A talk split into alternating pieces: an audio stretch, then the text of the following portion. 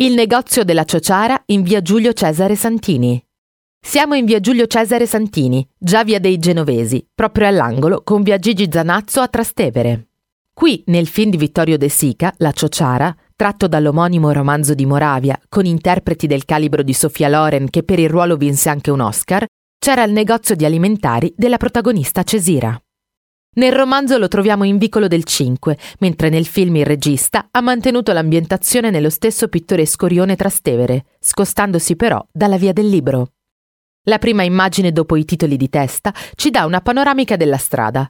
Il palazzo sulla sinistra è il Cinema Roma di Verdone. Ora, invece, il locale usato nel set fa parte del Puff, lo storico locale di Lando Fiorini.